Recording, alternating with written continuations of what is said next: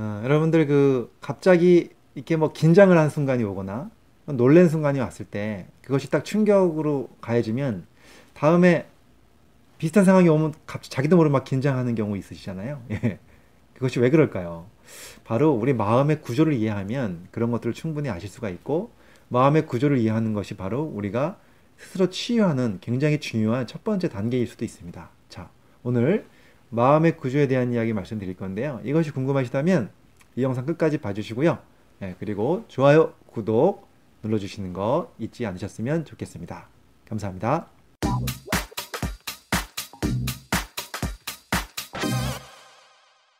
안녕하세요. 가정의학과 전문의 만성피로 스트레스 전문가 이동환입니다.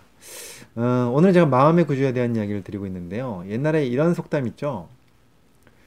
자라보고 놀란 가슴, 소뚜껑 보고 놀란다 라는 말이 있습니다. 이게 딱 그 얘기예요. 마음의 구조에 대한 이야기인데요. 깜짝 놀라면 자라를 보고 놀랐으면 마음속에서는 어, 소뚜껑하고 비슷하게 생겼잖아요. 네, 그래서 비슷한 걸 보면 이제 놀랄 준비를 시켜놓는 거예요. 그 바로 누가 시켜놓느냐? 어, 내가 가지고 있는 마음 속에서 내가 의식하지 못하는 밑에 있는 마음이 있습니다. 바로 그 마음이 우리는 무의식이라고도 얘기하고 또 뭐 꼭 똑같은 뜻은 아니지만 이제 같은 유사한 뜻으로 그냥 흔히 얘기할 수 있는 게 바로 잠재의식입니다. 같이 혼용해서 쓰셔도 되는데요. 잠재의식 속에서는 그것을 한 번 놀라면 어, 딱 그것을 각인시켜 놓는 거죠. 그래서 그 다음에 비슷한 걸 보면 빨리 놀라게끔 만드는 거예요. 근데 이것이 참 왜 이런 자격을 우리가 몸속에서 그러니까 우리의 마음이 우리를 위해서 이렇게 하는 걸까요?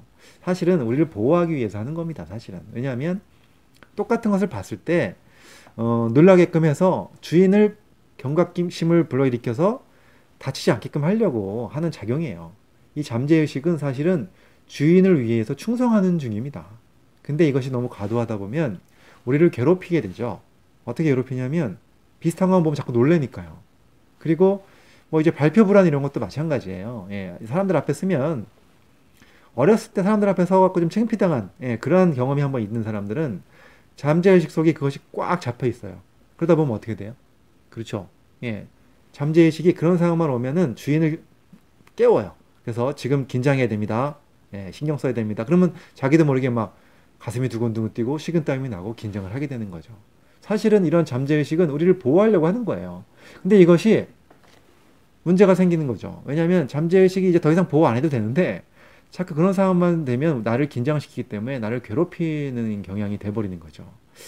옛날에 이제 제가 읽은 책 중에서 이런 환자가 있었어요. 어, 정신과 환자분이셨던 것 같은데 그 책 쓰신 분이 정신과 의사 선생님이신데요. 근데 어, 중년의 이제 나이인데 굉장히 뭐 사회적으로도 굉장히 존경받는 분이고 성공하신 분인데 하루는 집에서 화분을 옮기는 도중이었다고 이해합니다. 화분을 옮기는 도중에 집사람이 잔소리를 한 거예요. 근데 집사람이 어떤 잔소리를 했냐면은 그날따라 이런 얘기를 한 겁니다. 아우 당신은 할 줄 아는 게 하나도 없어. 이런 얘기를 한 겁니다.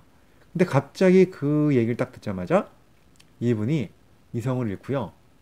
화분을 던지고 거기 있는 나머지 화분들을 다 깨버린 거예요. 예. 그리고 나서 나중에 제정신이 돌아오신 겁니다.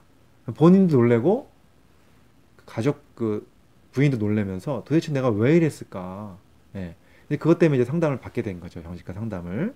결론적으로 어떻게 알게 됐냐면 잠재의식 속에서 딱 그 얘기 할 줄 아는 게 하나도 없구나라고 하는 그 핀잔 주는 그 얘기가 딱 방아쇠 역할을 한 겁니다. 그 얘기만 딱 들어온 순간에 분노가 일어나는 어, 그러한 잠재의식이 쌓여 있었던 겁니다. 어렸을 때 어, 그런 이야기 들었던 거죠. 이제 부모님으로부터 아버님으로부터 어, 뭔가를 할 때 잘 못하면은 그런 얘기를 듣고 그것이 속에서 분노가 막 끌어오는 걸 꾹 참았던 거죠. 아버지니까. 그런데 그것이 꼭 쌓여있던 게 몇십 년이 지나도 전혀 없어지지 않고 있다가 결론적으로 그 이야기를 듣고 폭발해버린 거죠. 우리의 마음의 구조는 이렇습니다. 이러한 마음의 구조 때문에 잠재의식 속에 각인시켜 놓는 이런, 이러한 그 활동 때문에 사실은 무의식은 우리를 보호하려고 하는 거지만 그것이 결론적으로 보호가 되는 것이 아니라 거꾸로 우리를 괴롭히는 상황을 많이 만들 수 있다는 겁니다. 그래서 나도 모르게 내가 이상한 행동을 한다. 감정이 나빠진다. 또는 어떤 상황만 오면 이상하게 화가 난다. 어떤 상황만 오면 긴장이 된다. 그런 경우는 나도 모르게 내 잠재의식이 나를 보호하려고 작용하고 있다는 사실을 빨리 깨달으셔야 됩니다. 그래서 어떻게 되느냐. 어, 그 상황을 사실 떠올리면 좋아요. 이제 혼자 떠올리기 어려우면 사실은 상담받으면서 떠올리잖아요. 많은 심리, 심리 상담사들과 함께 또는 뭐 최면요법을 통해서 떠올리는 분들도 계신데 아무튼 그런 것들 떠올리시든 아니면 혼자서 자기 마음속을 자꾸 들여다보시면서 어떤 것들을 이제 기억해내시든 어, 그런 시간들을 가지셨고, 가지셔야 좋고요.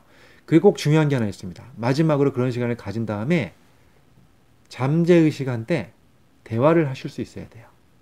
그래서 잠재의 시간 때 고마움을 표현하고요. 이제는 더 이상 그러지 않아도 내가 괜찮다. 이제는 그냥 놔줘도 된다. 이런 식으로 자기의 그 잠재의식과 화해하는 시간, 그런 시간을 갖는 것은 치유가 되는 굉장히 중요한 순간으로 발전하게 됩니다. 실제적으로 심리 상담을 하시는 많은 분들이 어, 환자들의 그 내담자들의 그 심리 상태를 깊이 깊이 들어가다 보면 잠재의식을 알게 되고 그것을 깨닫는 순간 그리고 화해를 하는 순간에 자기의 잠재의식과 본인이 직접 화해를 하는 순간에 많은 눈물을 쏟아내는 분들도 있다 그래요. 그러면서 정말 치유의 힘이 오고요. 그 다음에는 정말 신기하게도 그런 증상들이 많이 호전되는 예, 그런 상황들이 많이 생기기도 합니다. 아무튼 오늘 이런 마음의 구조에 대한 이야기를 드렸는데요. 이 잠재의식이 있다는 사실, 무의식이죠. 이것이 있다는 사실. 그리고 이 무의식은 나를 보호하기 위해서 어떤 사건들을 각인해 놓는다는 사실, 이런 사실들을 우리가 잘 알고 대처할 수 있다면 우리는 좀 더 건강해질 수 있고 좀 더 행복해질 수 있는 그런 여러분이 되실 것 같습니다. 자, 오늘은 여기까지 하고요. 다음에는 또 더 어, 재미있고 건강한 이야기 가지고 찾아오겠습니다. 감사합니다. 이 강의가 도움이 되셨다면 좋아요, 구독, 알림 신청 해주시면 감사하겠습니다.